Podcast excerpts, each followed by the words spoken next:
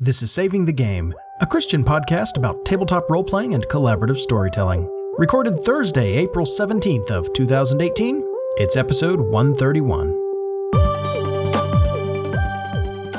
In this episode, Daniel Silver and Father David Subu join us to talk about Doxacon Prime 2018 and Christian genre fiction, plus indie RPGs which deserve more love, the Satanic Panic, and more. Welcome to Saving the Game. I'm Grant. I'm Peter. I'm Jenny. And I'm Daniel Silver. Father David Subu, fifth level cleric and lifetime grognard. Excellent. So we're we're pushing our limits here. We're trying again to have two guests on at once, and it's going to be awesome. So, uh, Father David Subu, Daniel Silver are here to talk about Doxacon and a few other things. First of all, if you two could introduce yourselves, and then we'll talk a little bit about Doxacon and, and why you're on the show. Sure. My name is Father David Subu, as I mentioned. I'm a lifetime gamer, at least since the fourth grade, I believe, and uh, have been a priest for a little less than that, maybe 18 years, which is uh, probably half the time I've been gaming, but I'm trying to redeem the time.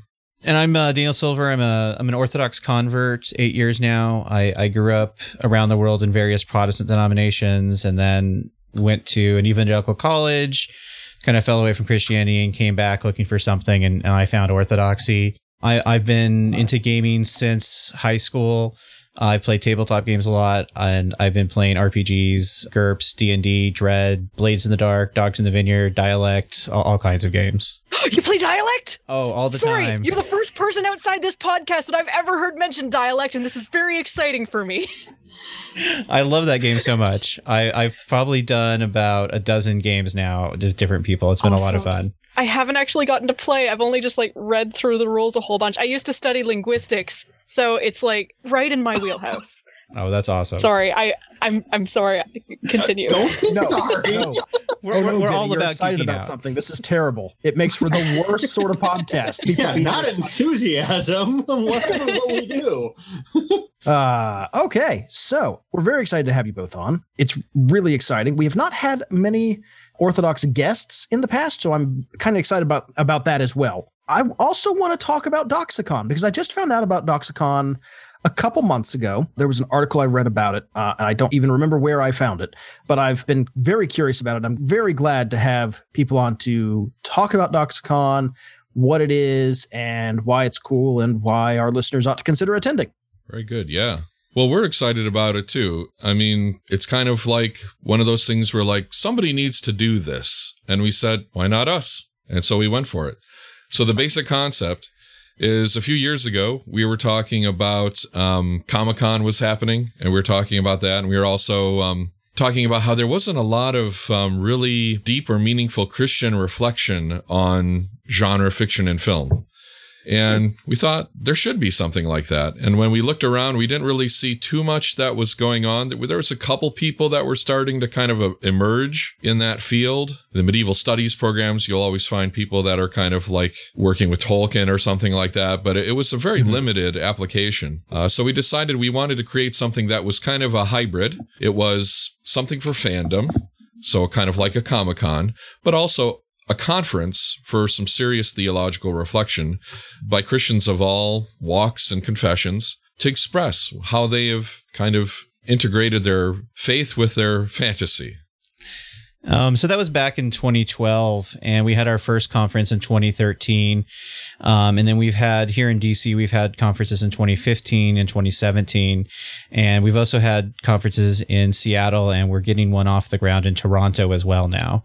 Um, and we're going to be having Doxacon this year, November 2nd and 3rd.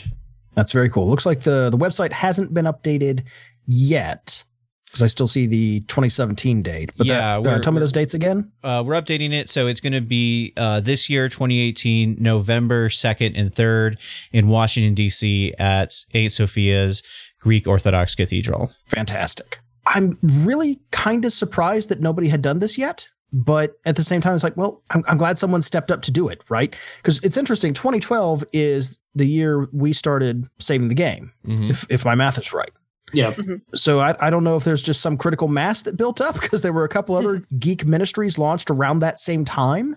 I have to give the shout out to my wife or she'll kill me because she's the one who said, You guys should do this. And I was like, Yeah. really? We should? And once my wife gives me permission, I'm all f- full steam ahead, right? So, it, it was yeah, it was really uh Preoteasa Stephanie was really the one who who pushes because I, I think Father David and I weren't necessarily serious because we, we had this one conversation and it sounded kind of fun, but I, I don't think without her we we wouldn't have done it. And she's just been such a driving force behind it all. That's super cool. I'm really excited. I am I can never promise anything with two kids and a job, but it's on my short list of conventions to get to. So awesome. We'd I, love to have you there. I'd love to go. it, it would be really cool. And it's not quite as far as, you know, the usual saving the game hang, uh, hang out and meet up at in St. Louis. So there's that. If somebody wants to find out about Doxacon, where can they find more information? Well, they can find out more information at our, our website at uh, www.doxacon.org. Um, And they can also go to our Facebook group, um, which is where we post most things. And that's also just kind of a general hangout for all of us uh, geek Orthodox, if you will, who, to discuss these these matters. And so that those are really the two best places to find out more. Great. And that's the Doxacon Prime group. Am I correct on that? That is correct. Okay, good. I will make also sure that a, that is uh, linked in the show notes. Sorry, there's also a regular Doxacon group, which was the original one. We still post just articles and things like that Yeah. as, an, as opposed to like an event page. Gotcha. Okay, well, I will make sure that as much of that as I have will be linked in the show notes. Real quick, Peter, Jenny, any news and notes that we want to address very, very quickly before we kind of move on here? uh, nothing in, in particular. Okay. No, our, our gaming news is is minimal. I mean, we started again. Next episode, we'll probably have a bunch because the campaign that I've kicked off in the setting that I've been designing in the blog should be starting about a week from the time when we're recording this. Six days, Yeah. yeah, whatever. And that's going to be an interesting game to talk about. I mean, it's a D&D game and I have motorcycle parentheses rad written on my character sheet. So it promises to be good. Yeah, yeah, a little little anachronistic from your typical D and D setting, but it was kind of some of the idea. So Fantastic. I'm super excited. And we did our session zero prep for Headspace last night, and I'll have stuff to talk about then when we actually run that game. But yeah, Yeah, I actually wouldn't mind discussing our session zero for the the campaign that's starting next week either, but not when we have guests on. No, we, of course we have not. too much to get to. exactly. and then one other very, very quick note for our listeners. Just by virtue of the fact of having several guests on in rapid succession and some scheduling issues that kind of turned into a bonus, our backlog is a little bit longer than usual uh, and will be probably until June when I need to take advantage of that backlog for editing purposes. Normally, we have like a 10 to 12 day delay between like when we record an episode and when it releases. That will be even longer than usual. So, Yeah, FYI. we actually have an episode in the can. Yeah, so it's, and it's very strange, and I don't know what to do with it other than take advantage of it when I go on vacation. Let's move on here. Uh, Actually, I should ask Daniel and Father David, are you guys gaming right now? What kind of game are you playing in? I actually just came from uh, session one of a D&D fifth edition with some friends of mine. Um, we're doing an alternate history in Prague after the second defenestration of uh, of that of that city, and it involves some of the population turning into different D&D races and classes, and how that comes out in alternate history. Actually, Ooh, goblinization. yes, we've already had goblins. It's been amazing. Maybe there, maybe there will be a degoblinization of Prague in the days to come. Uh, I am playing in a Mutants and Masterminds second edition game, which is awesome, Hmm. uh, which has been going now for about 10 years, which is great. Uh, and I'm running a uh, Pathfinder game right now, which is uh, Adventure Path Reign of Winter, which is got the Baba Yaga theme and uh, a lot of stuff that I can draw my um, knowledge of Eastern European culture into. So it's great. That sounds really cool. Both of those do. All right, so let's uh, let's move on here. We've got a Patreon question we need to roll up off our big list of questions that our Patreon supporters send in to us. So I'm going to go ahead and roll a die and let's see what we come up with here. Ooh, okay, this is a fun one. Uh, so this is from Nathaniel Farley. What is your favorite, possibly indie RPG that you think needs more love in the wider world? And then he adds as an addendum, mine is definitely Swords Without Master. Great game with no conflict dice mechanics, just uses dice to help tell the story. I do like Swords Without Master. It's really neat. That's no fair. That's the one I was going to pick. Ugh. Okay, well, tell us why Swords Without Master is as awesome as you and Nathaniel think it is. So, Swords Without Masters is uh, by the creator of of Dread, and it's just this amazing conflictless dicing system. And one of the big things that they do is it's all about tone. And so you have uh, jovial and you have, I think it's like somber or, or Glum, I think. glum, glum, yes. And Yeah. so it, it's all about creating these wonderful, rich tapestries with your words, and and the players and the it's not really a GM, it's more of a moderator, kind of go back and forth on these and just set up these wonderful things. And one of the one of the best rules I love is there's a session where it's like, uh, this is so you can show the other players how awesome your character is and it's just such a it- it's i think it's one of the, i think it's the heights of like cooperative storytelling essentially Yeah, it's great. Who wants to go next? Uh, I'll take this one.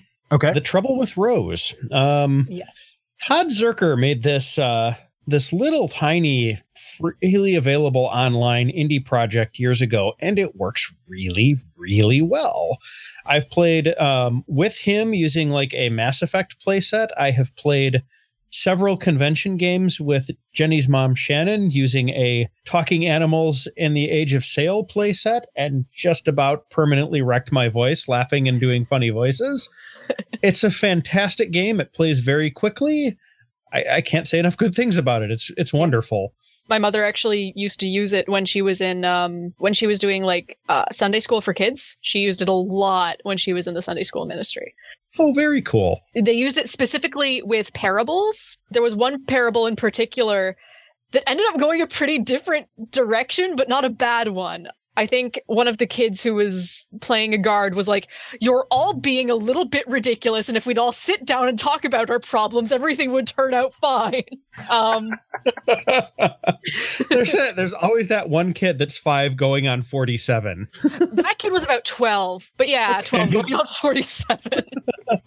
yeah, Trouble with Roses is a good one. I'm actually going to say uh, the one that uh, it was Daniel, right? yes Daniel. You mentioned dialect earlier. Yeah, I. I'm gonna say dialect. I feel like it got a lot of hype in like the first week of the Kickstarter, and then since then, I've heard only me and the people I've told about it talk about the game, and it's really, really cool, little abstract, and I like that. Um, I like that particular type of abstraction because, as previously mentioned, I'm not a big fan of games like Fate that abstract mechanical things in certain ways but dialect is something that i really like on a very personal level like I, i'm It will not be for everybody. If you really like dungeon crawls, you will you may or may not like dialect, but I just like experimenting with language and language things. You know, I'm going on 47 years old, and when I started this game, we only had one edition of D&D, and we was happy about it. so I don't even know what an indie game is. Sounds like some kind of hipster nonsense to me. So I'm going to say, You're not entirely wrong. I'm going to say for all you grognards out there, if you play first edition D&D, you're an indie player. Oh, allow it. Okay, so I think mine is going to be a little game that I haven't played but really want to at some point called Anima Prime, which is my preferred system for anything that tries to model like a, a JRPG or certain kinds of anime, like anything in that genre, like a Final Fantasy style game, very much in that particular wheelhouse. This is not to be confused with Anima Beyond Fantasy, which is a fantasy flight game and is a gargantuan mess of a system where a 1 is really a minus 3 and a 100 is really a 115. Uh, It's, yeah, that's a big, clunky, class based mess. This is a, a very tight game by Christian Griffen that really seems like it would play very, very well. It's got this cool thing of moving dice between pools, and it's very tactile in a very pleasant way at the table. So I, I am very interested in it. And uh, the cool thing is the uh, there's a Creative Commons version of the game that is free. It's not got any art or formatting, but you can download the PDF that's you know about 150 pages for free. So I'll make sure to link that in the show notes as well. Uh, Cool. but I, I really quite like it. It's it's really good. It looks really fun. I'm I think that's fun. I'm still waiting to meet somebody who's played the old Traveller system, which was designed in hexadecimal. Was, uh, I actually think my mother may have played it. that's awesome. Understood it? Absolutely not. But played it? She thinks she has. nice. Fair enough. Yeah, I know. Um, I know at least some people who have played that, and you know they they have fond memories for good reason. Well, thank you, Nathaniel. That was a, a good question. Uh, we'll make sure to link all of those uh, games that we mentioned in the show notes as well. And if you, want to support us on Patreon, get your question answered on the mics, or at least added to our big table of questions here, patreon.com slash saving the game. And for as little as a dollar a month, you can help us stay on the air and, and do what we do. We appreciate it. Thank you, Nathaniel. And thank you to Father David and Daniel for joining us and answering this. All right. We've got some scripture to read uh, including um, something from the Deuterocanonical texts that we normally don't read, but I was very excited again because we have guests from a tradition who we don't normally have on the show. Very excited to bring that in as well. Who wants to start off with Deuteronomy? I can do that. So, Deuteronomy chapter 31, verses 19 to 22.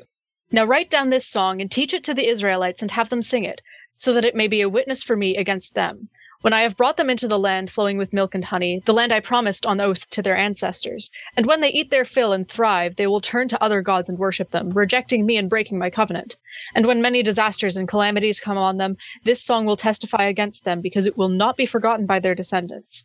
I know what they are disposed to do, even before I bring them into the land I promised them on oath. So Moses wrote down this song that day and taught it to the Israelites. I'll take Proverbs, I guess. Okay. This is Proverbs seventeen seventeen. A friend loves at all times, and a brother is born for a time of adversity. Oh, and I'll take uh, Wisdom of Sirach, Wisdom of Sirach, chapter 4, verses 20 through 25. Watch for a proper opportunity and keep yourself from evil, and do not bring shame upon your soul. For there is shame that brings sin, and there is a shame which is glory and grace. Do not show partiality to someone for your own harm, and do not let your respect for another cause you to fall. Do not withhold a word in time of need, for wisdom is made known by a word, and instruction by a word of the tongue. Do not speak against the truth, and do not be put to shame by ignorance. Uh, and I'll take Hebrews 10, unless uh, Father David, you want it? I was going to read Psalm 18, 1 to 18 Okay. for you if you like. Perfect. Uh, this Yeah, is, that sounds great. This is, uh, reminds me of why I do what I do, and it also is a piece of material for the DMs out there who want to know how to handle divine intervention. You might just want to read them this. I will love you, O Lord, my strength. The Lord is my foundation, my refuge, my deliverer. My God is my helper, on him I will hope. My champion, the horn of my salvation and my protector. I will call upon the Lord and praise him, and I shall be saved from my enemies. The anguish of death surrounded me. The floods of the lawless troubled me greatly. The anguish of Hades encircled me. The snares of death ran me down. In my affliction I called upon the Lord, and I cried out to my God. He heard my voice from his holy temple, and my cry shall come before him into his ears. Then the earth was shaken and trembling, and the foundations of mountains were stirred up, and they were shaken because God was angry with them. Smoke ascended in his wrath and burst into flame from his face. Coals were kindled by him. He bowed heaven and descended, and darkness was under his feet. He rode upon the cherubim and flew. He flew upon the wings of the wind. He made darkness his hiding place. His tabernacle was around him, dark water in the clouds of the sky. Because of the brightness before him, the clouds, the hail, and the fiery coals passed through. The Lord thundered from heaven. The Most High gave forth his voice. He sent forth his arrows and scattered them, and he multiplied lightning and threw them into utter confusion. Then the springs of the waters were seen, and the foundations of the world were uncovered by your rebuke, O Lord, by the breathing of the breath of your wrath. He sent from on high, and he took me. He took me out of many waters. He will deliver me from my strong enemies and from those who hate me, because they were too strong for me. Great. Thank you. And our last verse is Hebrews chapter 10, verses 24 to 25. And let us consider how we may spur one another on toward love and good deeds, not giving up meeting together, as some are in the habit of doing, but encouraging one another, and all the more as you see the day approaching. So, our topic tonight really sort of, I hope, leans into both uh, the personal experiences of our guests and also uh, the expertise that, as runners of a convention based around Christian genre fiction, we can lean on here. Uh, we want to talk about genre fiction in general and Christian genre fiction and uh, how that sort of interacts with this big looming event that sort of shaped a lot of our experiences as Christian geeks and I would say in many ways geek culture in general, uh, the satanic panic of like the late 70s to early 90s, depending on exactly how you define it. which by the Um, way barely happened in canada so like i hear vague things about like oh no yeah d&d wasn't allowed in my house so we had to you know work around and and play different rules for different games or whatever but like this is not a thing that happened in canada and the only people that i know in canada who are even slightly uncomfortable with d&d are americans um so this is a, a pretty singularly american thing to have happened and i would love to learn more about it Okay. So I, I guess let's start here. Daniel, Father David, what are your experiences with the satanic panic? Well, I got to live through it. I was I was there. I actually grew up in Michigan, and uh, as you may know, in 1979, James Dallas Egbert III, a student at Michigan State University, disappeared. And people Oh, yes. believe that it was because he had become obsessed with Dungeons and Dragons and had had gone off into the steam tunnels and probably met some horrible fate, right? And of course, the kid was just like he went out of town for the weekend and didn't tell anybody, right? But that, but that was like this seminal moment, and and uh, as as people at uh, old TSR probably will will be quick to admit, it was probably the best thing that ever happened to D and D because all of a sudden it became this incredibly scary taboo thing, and it started flying off the shelves because kids wanted to know what it was. It was like it was like scarier than the Ouija board, right? So you know that was and that was happening uh, around the same time. You had the kind of the the panic around razor blades and the Halloween candy. So I mean, there was this there was this kind of struggle in culture and popular culture with with this sense that there was some ominous, looming, uh, dark force preying on our children. Uh, like, uh, like something wicked this way comes, you know, came out at that time. And it was a really a kind of a zeitgeist film, actually, for what it felt like. Yeah, I remember back in my church when I was, you know, I lived through that era too. I'll be 40 later this year. And, you know, talking with like local police departments about occult investigation officers and stuff. And then I just kind of didn't hear anything about it for ages afterwards. And it's like, was anything actually going on in my area or were they just freaked out too? Sure. And this was the same era as like the McMartin preschool trial and a bunch of other things. Yeah. Yeah. Daniel? Well, I was a little bit later than Father David. Obviously, I, I grew up in the in the early '90s, but kind of the first experience I had with that was um, Adventures in Odyssey from Focus on the Family is a radio drama, and they put out this two part episode called Castles and Cauldrons, um, where the characters uh, like evil cousin comes from out of town and starts getting them into castles and cauldrons, which is this game that they play. And by the end of it, they were summoning actual demons using this stuff. And, and it was like very serious. And this was obviously a problem. And people were talking about that. And I also grew up in denominations that had like the Jack Chick tracks that we handed out, you know, with the with the different uh, D and D warnings and how that led to the actual cult. And I actually grew up thinking Harry Potter was evil too. Like that, I, I grew up in that time period as well. And so um, I decided that Harry Potter was demonic and that it wasn't any good. And um, and then I went to I went to an evangelical college where D and D was actually still banned um, back back in I, I went in 2006 and this college still had still banned Dungeons and Dragons. Um, but some of us had an underground uh, D and D you know game going on and and we we kind of started and I started seeing it wasn't that bad. I started reading Harry Potter in college. Um, and then I started looking, when I started looking around for churches after college, I found Orthodoxy and I just found a lot of like minded people in, in Orthodoxy. And that led to the foundation of Doxacon. Yeah, when I was Very in, cool. when I was in seminary, I remember there was about uh, three of us that wanted to, three or four of us that wanted to play a game, and we had to get permission to do any kind of off-campus social activity. And I was the one who lived off campus, so I had to tell them it wasn't like it's just not it's not Dungeons and Dragons. It's a role-playing game, but we're using scripture, and we did, but it was Dungeons and Dragons. We just you know we just threw in a lot of scripture to make it legit, I guess. But Right. I guess they can Yeah, find that out now. I've been ordained long. Well, I mean, is what you read, you know, during our scripture um, section illustrates. It's not like there's nothing useful in the Bible for good role playing. yeah. oh yeah I mean, yeah. And it's certainly not as if Dungeons and Dragons didn't have its antecedents in a lot of Christian literature, like the Tale of Charlemagne, for example, or the, the Song of Roland. Sure, I Which- was I wanted to get to the Song of Roland actually because one of the I think one of the ironies of the Satanic Panic was that they were kind of right because I think a lot of people did get interested in the occult because they were told if you like these things you're going to become an occultist. So they said, okay, well I better go check that out then. Um, but for me, it was the more I wanted to do this, I wanted to study the the primary sources.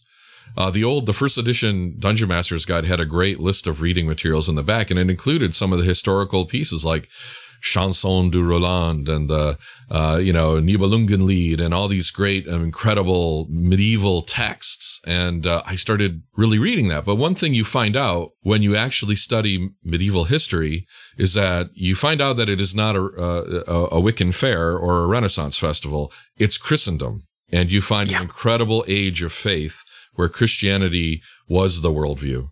And it's a, it's an, it's incredibly, it was, it was exciting for me because I actually also got to know about my own people's history, uh, the history of Byzantium, so-called Byzantium of Constantinople, uh, of that incredible empire and that incredible civilization, which is not very well known in the West, unfortunately. And, uh, so yeah, they, they, role playing game pushed me in a way that I discovered the roots of Christianity. So I'm grateful for it. Yeah, that's that's very cool. I think there's something interesting, just a, a little throwaway line almost that you said there, where, you know, oh, yeah, we included some scripture, but it was Dungeons and Dragons. It's interesting that in this era, one thing I hear over and over is, well, we found ways to make it acceptable to our parents, which is usually who I'm, I'm talking to. You know, so, oh, yeah, well, I had to make it okay to my parents to game, or sometimes, you know, college authorities or church figures, things like that. But usually what I'm hearing is parents. And it seems like there were two different solutions that I, I, keep hearing. The first is to run a game with explicitly Christian themes or Christian elements and sort of call those out to the forefront. And the second was to play anything other than Dungeons and Dragons. Because uh, if it's Star Wars or Battletech or anything else, as long as it doesn't have the name recognition, it's fine. Yeah, I mean, that was it's only Dungeons and Dragons became bad, my right? first system.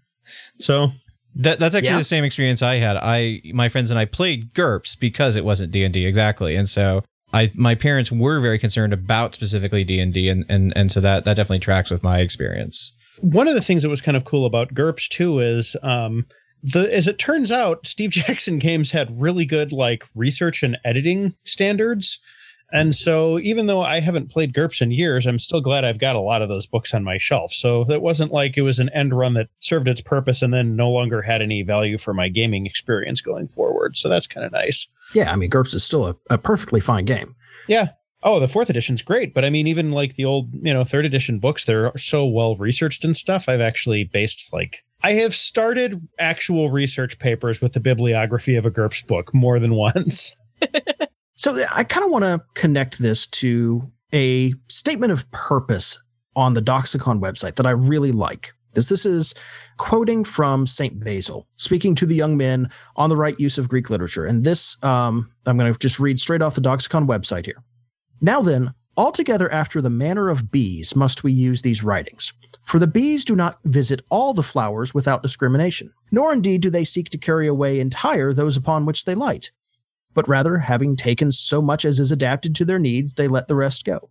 So we, if wise, shall take from heathen books whatever befits us and is allied to the truth, and shall pass over the rest. And I, I particularly like that imagery. And it's telling that the very next line in the statement of purpose here is the purpose of Doxacon is to discuss which flowers we should visit and what pollen we should take from them. Yeah, when we were when we were starting Doxacon, that that passage from Saint Basil was really kind of our foundational document, and it really contains everything that we want to do. You know, when we're looking at pagan literature at the time, you know, you know, they contained a lot of objectionable things. I mean, they contained literal worship of gods. You know, people in them weren't very well behaved, um, and they had a lot of similarities to the kind of fantasy and science fiction genres of today and and so we said if Saint Basil was was counseling these young men to do that we should carry on his mission and and do the same today mm-hmm. If you Let's look- talk about then. How do we make sure what we take in is healthy and rewarding? I was just going to say that. I mean, this is not a new problem for Christianity, right? This goes back to the hmm. to the foundational centuries, And there was basically kind of three different trends that you saw in how, for example, Hellenism was dealt with by early Christians. One was separatism, where you just cast out everything and you, you know, you hide from it and you don't want anything to do with it. The other is syncretism, where like the Gnostics, you, you hybridize so much that you lose the original integrity of your Judeo-Christian construction. And then the third is is kind of what we would call the orthodox way, which is to synthesize like the bee synthesizes from the pollen the good honey. And so yeah, it requires discernment, it requires good judgment, it requires a, a, first of all I think a really good understanding of who you are as a and what your faith is about in the first place if you don't, it, it, you know, you, you, you don't have a good uh, smell-o-vision if you don't have uh, have a good understanding of your faith. You're easily led astray if you don't know what is a distinctly Christian point of view as opposed to a secular or a pagan view. Yeah, have a solid foundation. Build your house on the rock. Yeah. Right. So uh, here's another related question that I kind of want to pose for everyone to debate here. There are certain pieces of media that are, in my opinion, problematic for various different reasons, right? it doesn't really matter necessarily which one, but they have kind of become relevant cultural touchstones. And knowing those, being able to talk about those, those open up conversations, right? They make us part of the world. How do we deal with those? It's easy to say, well, just take out the parts that you that you want. You know, take away those parts that are helpful. You know, I, for example, really cannot stand Game of Thrones. I was just gonna say. Yeah, I was, I was going there too okay, good. I'm glad we're all on the same page here. But you can have a lot of conversations with people based on Game of Thrones. How do we how do we handle that? Is there some way to use that as a, a cultural touchstone that connects us to other people as a way of starting conversations? I, I have the same problem with Game of Thrones actually, and I I've stopped watching that because of those concerns. And uh, I think Saint Basil's is the best where where you know we we don't visit all of the flowers, and and I think that if we go to something and it's producing bad fruit, I, I think we find that there's very little we can kind of ally with ourselves in it. And, and while I'm sympathetic to the, you know, it's a cultural touchstone and, we need to be able to talk about it. Um, I think there are plenty of other cultural touchstones that we can, that we can share with other people. I mean, I, I think we're not going to find we're not likely to find someone who watches Game of Thrones that doesn't also watch like the Marvel Cinematic Universe as well. And so there are other ways that we can we can kind of talk with them. I don't think we have to be aligned with them on every single uh, genre or kind of universe. Yeah. Yeah, and just to kind of springboard off of that, I think the MCU is a great place to kind of play, you know, Mr. B with to go back to St. Basil stuff. I mean, you can you can pluck a lot out of I, Doctor Strange is all about like a rejection of reductive materialism and the value of being selfless, right? I mean, it's yeah, um, our, uh, our especially keynote. the way that movie ends, you know. Mm-hmm.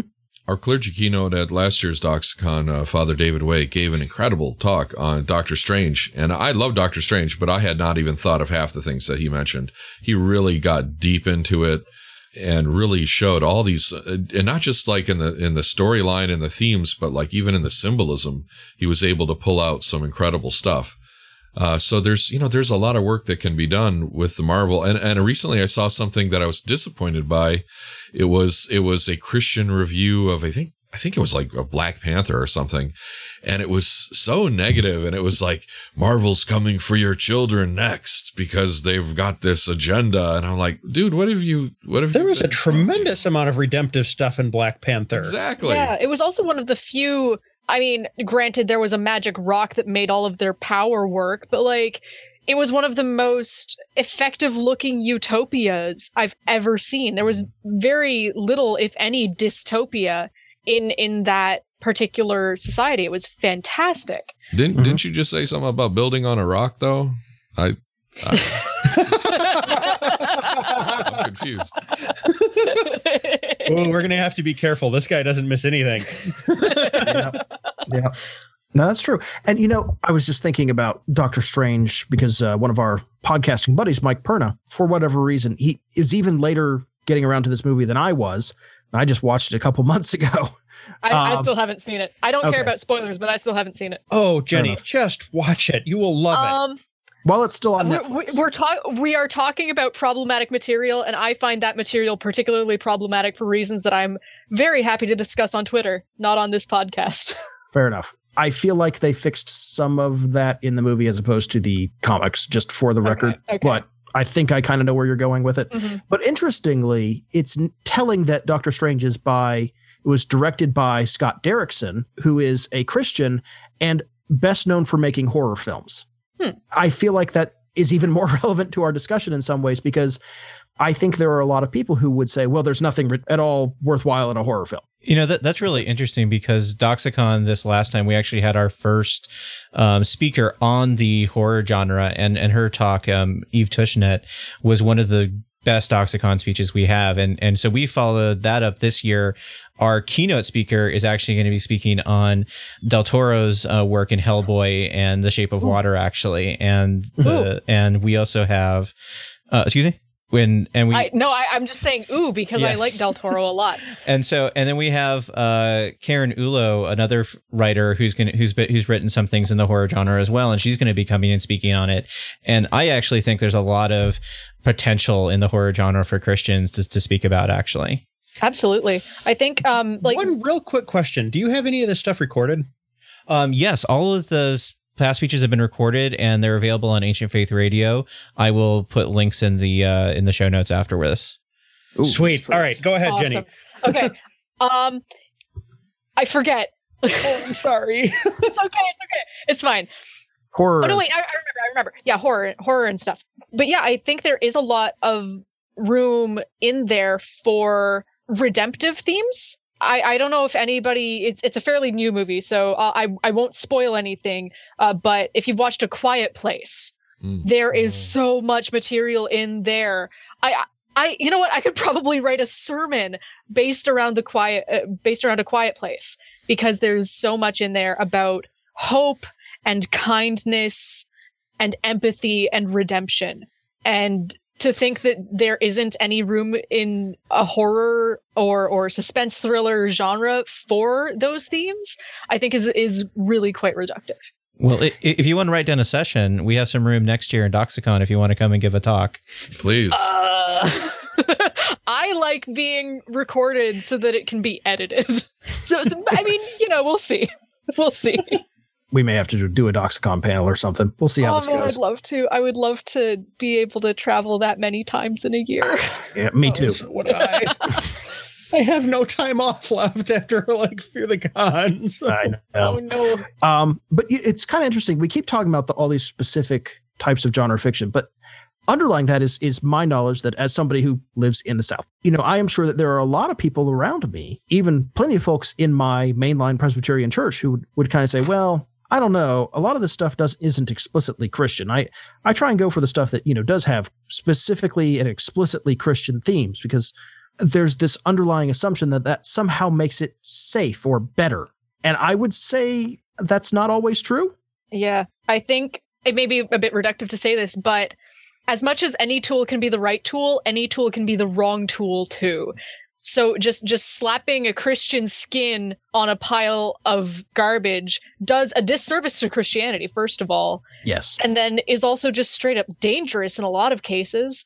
So, so something actually, I, I, I totally agree with the just slapping a Christian label on it. I, I worked in the, uh, back when I was Protestant, I worked in the Christian film industry for about five years. Um, you know, sl- slapping that Christian label on a bunch of pile of garbage, and it, it was just so reductivist, and it. The things we were making, we were making them to be Christian. We weren't making them to be, you know, beautiful and true. And and I feel like something that we've emphasized at Doxacon is anything that is beautiful and true is by necessity allied to God and to Christianity. And so that's what we're seeking to do with Doxacon is, is, is find those things that maybe even people don't realize are Christian or are beautiful or are true and, and kind of shining that light on them. Sure. Now, I do know there is Christian genre fiction out there that is good. Unfortunately, I don't know any of it. Um, I would Contemporary stuff. That's I would I would say uh, that a couple of Frank Peretti's novels would qualify. that's actually one of the fun parts of Doxacon is that we we bring not just people who are fans and people who want to reflect theologically, but a lot of our presenters are writers of uh, contemporary science fiction and fantasy and they're christian and they're sometimes they're doing explicitly so as whatever you want to call it christian genre fiction or they're just writing good fiction and they're bringing their christianity into the process because that's who they are and uh, so we've encountered some people that have written some really wonderful stuff, and uh, I'm excited to to see more and more of it being produced over time. And and I really my hope is to see it just be part of um, the regular publishing world. But I you know I know how it is in the world we live in today. You have a lot of uh, pressure to conform to societal norms, perhaps, and some people might feel like they can't uh, accomplish that in those fields, but I don't think we should cede that ground. I think we should just keep producing quality material and let it speak for itself. And eventually, I think it'll it'll get there. I mean, I think about some of the great authors. Uh, I think about Frank Herbert's Dune, what that did for mm-hmm. science fiction. The first edition of Dune sold, I don't like a piddling amount of copies, and it just by word of mouth became this thing. And now, you know, one of the greatest books of all time, basically in terms of publishing. Sure. The Martian actually was the same way. I remember its author, whose name escapes me at the moment, and I'm very embarrassed by this it. Is the recent one, or yeah, Andy Weir. I remember Andy, uh, Andy Weir. Somebody posted something after the Martian blew up. You know, he was on Reddit individually talking to people about his novel, being like, "Hey, you should buy a copy. I think you'd like it." And it's like, "Oh, yeah, okay, we'll give it a shot." Having to do one on like sales one person at a time to get it started. Isn't so, that how most of us buy our books, though? I mean, there's so much dreck out there that I wait until somebody tells me you have to read this. Oh yeah, you know? of course. And yeah. uh, you know that's. A- I, I have been burned one too many times by a good-looking cover. Yep. yeah. Well, and that's one of the reasons why. brief rant from the former bookseller here. That's one of the reasons why, like smaller bookstores or ones with expert staff in them are so valuable mm-hmm. mm-hmm. because those people read and they can show you where the good stuff is. Yeah, and that's what libraries are for too. That way you don't yes. have to spend money. Yeah, definitely. Yeah. I'm looking forward to getting out of the days where most of my reading is Little Blue Truck. oh man. I mean, Little Blue Truck's a really good kids book, but you know, but really 27 times book. in one night might be a little much. Is that what you're saying? Yeah. Although actually I'm reading Dealing with Dragons to my daughter, which is a oh, wonderful that's a lovely book. one. Oh, that's a so good, good, one. I have the whole box set. It's great. My daughter. I'd actually say that that would be a good one that it, it does contain a lot of Christian themes, mm-hmm. but is not explicitly Christian. I think it kind of comes close because it is drawing on traditional European fantasy yeah. Mm-hmm. Right. And all those fairy tales, because it's sort of a send up of those, Patricia Wrede does a really good job of kind of sending up those tropes. But yeah. because it is based on European fantasy, which draws so heavily from folk tales and Christian stories and Christian traditions, there are a large number of Christian and pseudo Christian elements in there. Yeah. I also think especially the diplomacy over straight to fisticuffs thing yes. really, really does help as well. Yeah. There's when a lot of, uh, well, let's think our way around the problem. When my daughter, uh, who's 12 now, a few years ago, uh, she was starting to read and she could read fine, but she would want me to read her stories at night. And I'd mm-hmm. be like, really? And so I'd start reading her. She'd say, read me from the fairy tale book. So I'd start reading the fairy tale that she knew. And then I'd start shifting into the, like the Russian or the German variant and she'd start freaking out. So she'd say, stop, stop. I'll read it myself. yeah, my problem is uh, explaining to my daughter what everything in the monster manual actually is. So that's real fun. Here's a, a kind of related question about contemporary Christian genre fiction. How much of that is itself a reaction to the satanic panic? My suspicion, as somebody who doesn't know much about the genre, is that there is still a bit of that reactionary, no, no, this is okay sense to it. But I may be wrong about that. Um, I think I think you're very right. I mean, uh, having worked in you know in the Christian film industry and, and being adjacent to kind of the more conservative groups, like I, I think like the book like uh, Eragon, for example, is, is, a direct you know kind of reaction to the Satanic Panic, where where you're attempting to create fantasy that is kind of palpable to to a more fundamentalist reactionary palette and you know you're trying to create something that that's safe essentially. And that book just i mean that book just rips wholesale from like star wars and lord of the rings. So it's obvious that the author you know is partaking of these less palatable things and trying to create a more palatable version. And i think i think that's what a lot of christian genre fiction ends up being is is these people who have read the supposedly less palatable things and are trying to create more palatable versions for for a Christian audience. Uh, I will say that I did actually find Eragon strangely refreshing the when it came out though because it was like came out when everything was anti-hero, everything was grimdark and it was like, oh, yeah. a real Yeah. hero who's just a hero. Nice. That's nice. Yeah. That's Yeah. actually One partly why I find uh, My Hero Academia so refreshing. It's just they're good kids with good hearts. It's very nice. That Yeah, was been- one of the reasons why I found Wonder Woman so refreshing when I saw that in the theater. She's like, "Those people are suffering, and I'm going to stop it. Try and keep up." And they were like, "Uh, what? That's not even our mission." Yeah. and at that you know- point, she's already halfway across the field. yeah, Yeah, and actually, you know, think about it. Uh, Redwall was the same for me. You know, you had a not necessarily extremely straightforward, but very definite tale, a heroic tale as opposed to a sulky, unwilling antihero, and that was pleasant. And you know, certainly Redwall is about as close as you get to Christian in a distinctly fantasy world. Yeah, I, I love the Redwall series growing up, and, and and I think things like that are what we need to be focusing on. Things that are, you know, beauty and truth, even if they're not explicitly Christian. I I think those are things that we can, you know, we can ally to ourselves, and and and that's really what we need to be looking at. And that and that was created not to be, you know, Christian specifically. It was created just to be a good story. And I think Mhm. if people focus more on telling good stories, not necessarily Christian stories, I think they they'd end up a lot better. Right. Which is not to say, of course, that good Christian stories are undesirable. No, no, of course No, not. I. I I think they have their role. I just think that I think that we as Christians who are artists and creators need to practice our thing before becoming that. Like for example, C.S. Lewis, um, when he started out, he he tried to write this like uh, Pilgrim's Progress knockoff um, that was just unpublishable and un- unreadable. And and he learned, and you know, he went back and he he pulled from you know different sources and and, and came up with his own his own voice and and created something that was beauty, beautiful and true that had Christian themes. But when you try to just do you know a Pilgrim's Progress knockoff or just try to create something that's that's so explicitly Christian, I, I think you lose sight of the the storytelling. Yeah. Right.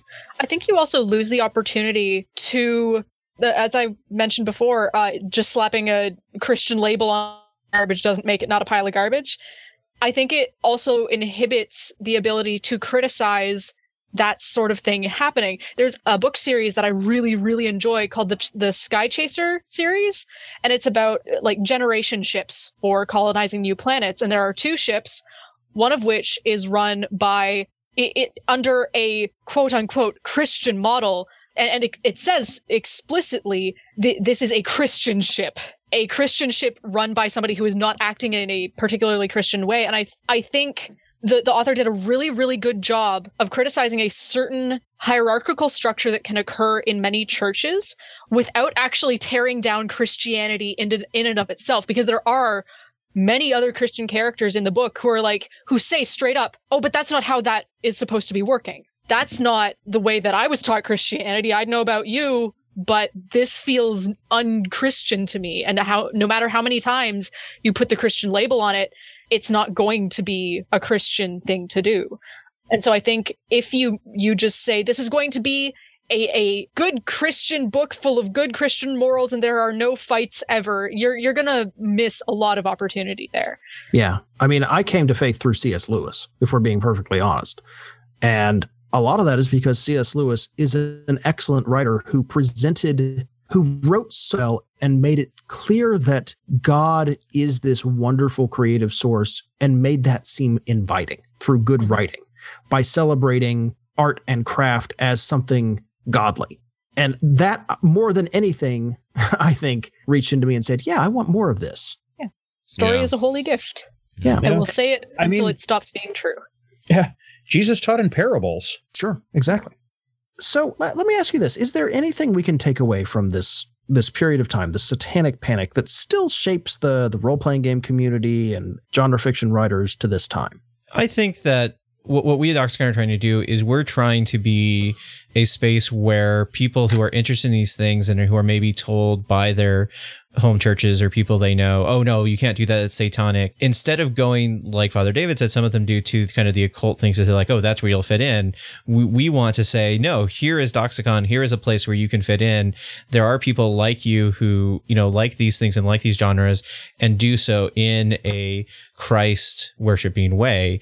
And I, I, think what we can take away from the period is we as the church need to be more welcoming and make sure that we're reaching out to to these people. Yeah, we, we cannot cede the culture to the separatists or the syncretists. We have to be active synthesists and be involved and be engaged with the culture and draw out of it, like Daniel said, the beauty and the truth that can be found there. And when there's not, we can say, yeah, well, that, that's some very clever storytelling or that's some very interesting stuff. But how does it, how does your spirit feel after that? How did, how did, mm-hmm. you know, how does that affect your soul? Um, how does your view of the world feel after you've partaken of that? Are you uplifted? Are you inspired? Are you, are, do you feel repentant? Or do you just feel hateful, gritty, lusty, whatever, you know, and identifying how culture can impact us and becoming sensitive to its influences. You know, I think we have something to say about that. And I think we, uh, without sounding like knee jerk reactionaries. Yeah. I can't remember the original source for this, but somebody pointed out to me once that the great call of, you know, during the satanic panic that, you know, oh, well, Christians shouldn't be playing role playing games. And, you know, they're, Christians shouldn't be at the gaming table essentially meant that there were no Christians at the gaming table when important things came up. And that did tremendous damage to everyone else who was left gaming there. Yeah. Mm-hmm. I play the guys I play with, only one is uh, that I know of is a confessing Christian. The others are atheists or somewhere else. They're, you know, they they probably got told that their whole life and they have never particularly seen any any need or desire to go towards Christianity because for them it's basically a, a monolith. Uh, or it was until they met me, uh, a monolith of negativity towards all the things that uh, define them and that they enjoy in their life. So, uh, one of the things I've enjoyed is is being the exception to the rule and and hopefully establishing for them a sense that there is another whole way of being Christian. Yeah, and I, I think to kind of go back to what Grant was saying, it's it's terrible that the church like discarded this particular thing at such a high velocity during that time mm-hmm. because you know I you know going all the way back to our Patreon question at the beginning of the episode I mean you know Jenny your mom has used a role playing game as a Sunday school tool. And the, the, the thing that's wonderful about these games is that they're participatory. You are inside the story. You are making decisions. It lets you explore things. You know, you're you're not just reduced to being out as a passive consumer. It actually if it's used in the right way, it kind of forces you to choose and contend with parts of you that you may or may not want to contend with. And it's like there's all this very healthy stuff in there, there you know, spiritually, emotionally, psych- psychologically, intellectually, and it's just like, don't throw that away. That's true. So, how do we build bridges going forward? How do we reach out to people who have who, who are geeks but maybe aren't Christians anymore because of this satanic panic where they were told, "Well, no, no, you don't belong," and also to Christians who are afraid of this sort of of of moral contamination or, or is it something along those lines? How do we reach out yeah. to, in both um, directions? What you'd call the nothing is imaginary crowd. yeah. I mean, that's that's something that we've been struggling with a lot because we we've had people who have come to Doxacon who aren't necessarily Christians but are interested in in how faith and these fictions interact. Um, sadly, I, have also had people Christians who have attended Doxacon before say during our 2015 thing that they wouldn't come because our theme was Harry Potter, and so you know th- there's still a lot of those people to reach out to, and and I, I think the way we're taking it is we're just taking it that we're here, you know, and one of the things we say in Eastern Orthodoxy when people ask, how do we reach out? You know, we say, come and see, you know, just, just come and experience our, how we live our lives and, and see that it matches up with the message that we're saying. And so being a part of these people's lives, they can see, you know, if they're the nothing is imaginary crowd, they can see that our faith is richer for for these genres. If they're not Christian and they're interested in genres, they can see that our faith makes these genres more interesting and there's more layers to peel back because we're Christian. Yeah, I once actually was in a confession and um you know, fantasia in Greek fantasy is generally in the church fathers kind of a negative term because it reflects our our passionate imagination leading us into temptation. And so this mm-hmm. priest was saying, you know, God does not exist in fantasy. And I was like, yeah, yeah, yeah. But then I thought about it and I thought, you know what? That's not true either because God is the original image maker. He created us in his image and likeness. He imagined us into being. And when he came amongst us in the flesh, he teach, as he said, through parables, through imaginative discourse that required people to envision and imagine the world in a way that was different than anything they had ever encountered before. And then he backed it up with real life actions. But he started by appealing to imagination.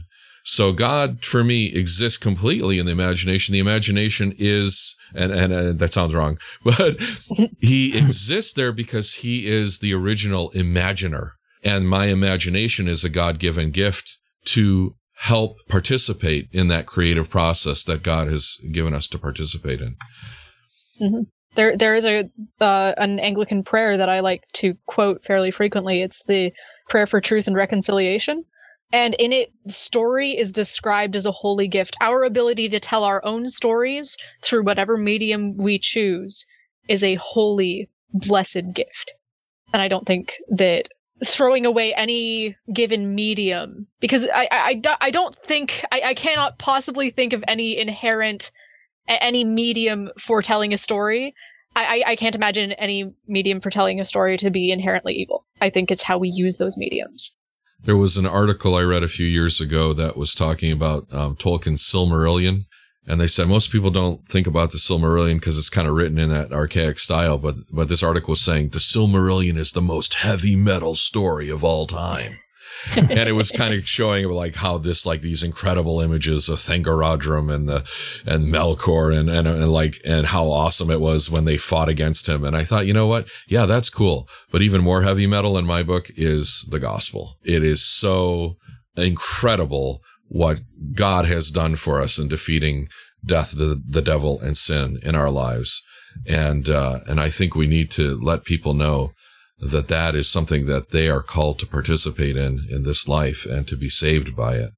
Yeah, I mean, if if some Christian metal band hasn't written a song called "The Harrowing of Hell," I will be very, very disappointed. All right. Do we have anything else to add to this? Because otherwise, I think this is an excellent place to wrap up. I shoot the magic missile into the darkness. you guys I got me, do? Are there girls? thank you. Thank oh you man, so I haven't seen that video in ages. All memes. Oh, and on that note, yeah, yeah. Okay, it's officially it's time. wow. all right. Well, Father David Subu, Daniel Silver, thank you very much for joining us. This has been a really good, really productive discussion. And I can't thank you enough for coming on with us. God bless you for what you do. Thank you for having thank us. You. Of course. And one more time for those who uh, maybe didn't get a chance to write down the first time, uh, where can people find out more information about Doxacon? Uh, just go to doxacon.org, um, look up Doxacon Prime on Facebook, and we'll be having Doxacon this year in DC, November 2nd and 3rd. Well, thank you again for coming on. It's been a real pleasure to have you. And from all of us here at Saving the Game, have a good one. Take it easy. We'll catch you next time. See you. See you later, folks. This has been a production of Saving the Game. All episodes are produced and published under a Creative Commons 4.0 Attribution Share Alike license. Our logo is by Ruben Smith Zempel of 3d6design.com. Our music is The Promised Place Beyond the Clouds by James Opie. You can find more of his music at nihilore.com. To hear our past episodes, to find syndication and license details, to connect with our fantastic listener community, or to contact us or support our show through Patreon, visit our website at stgcast.org or savingthegamepodcast.org. God bless, do good, and happy gaming.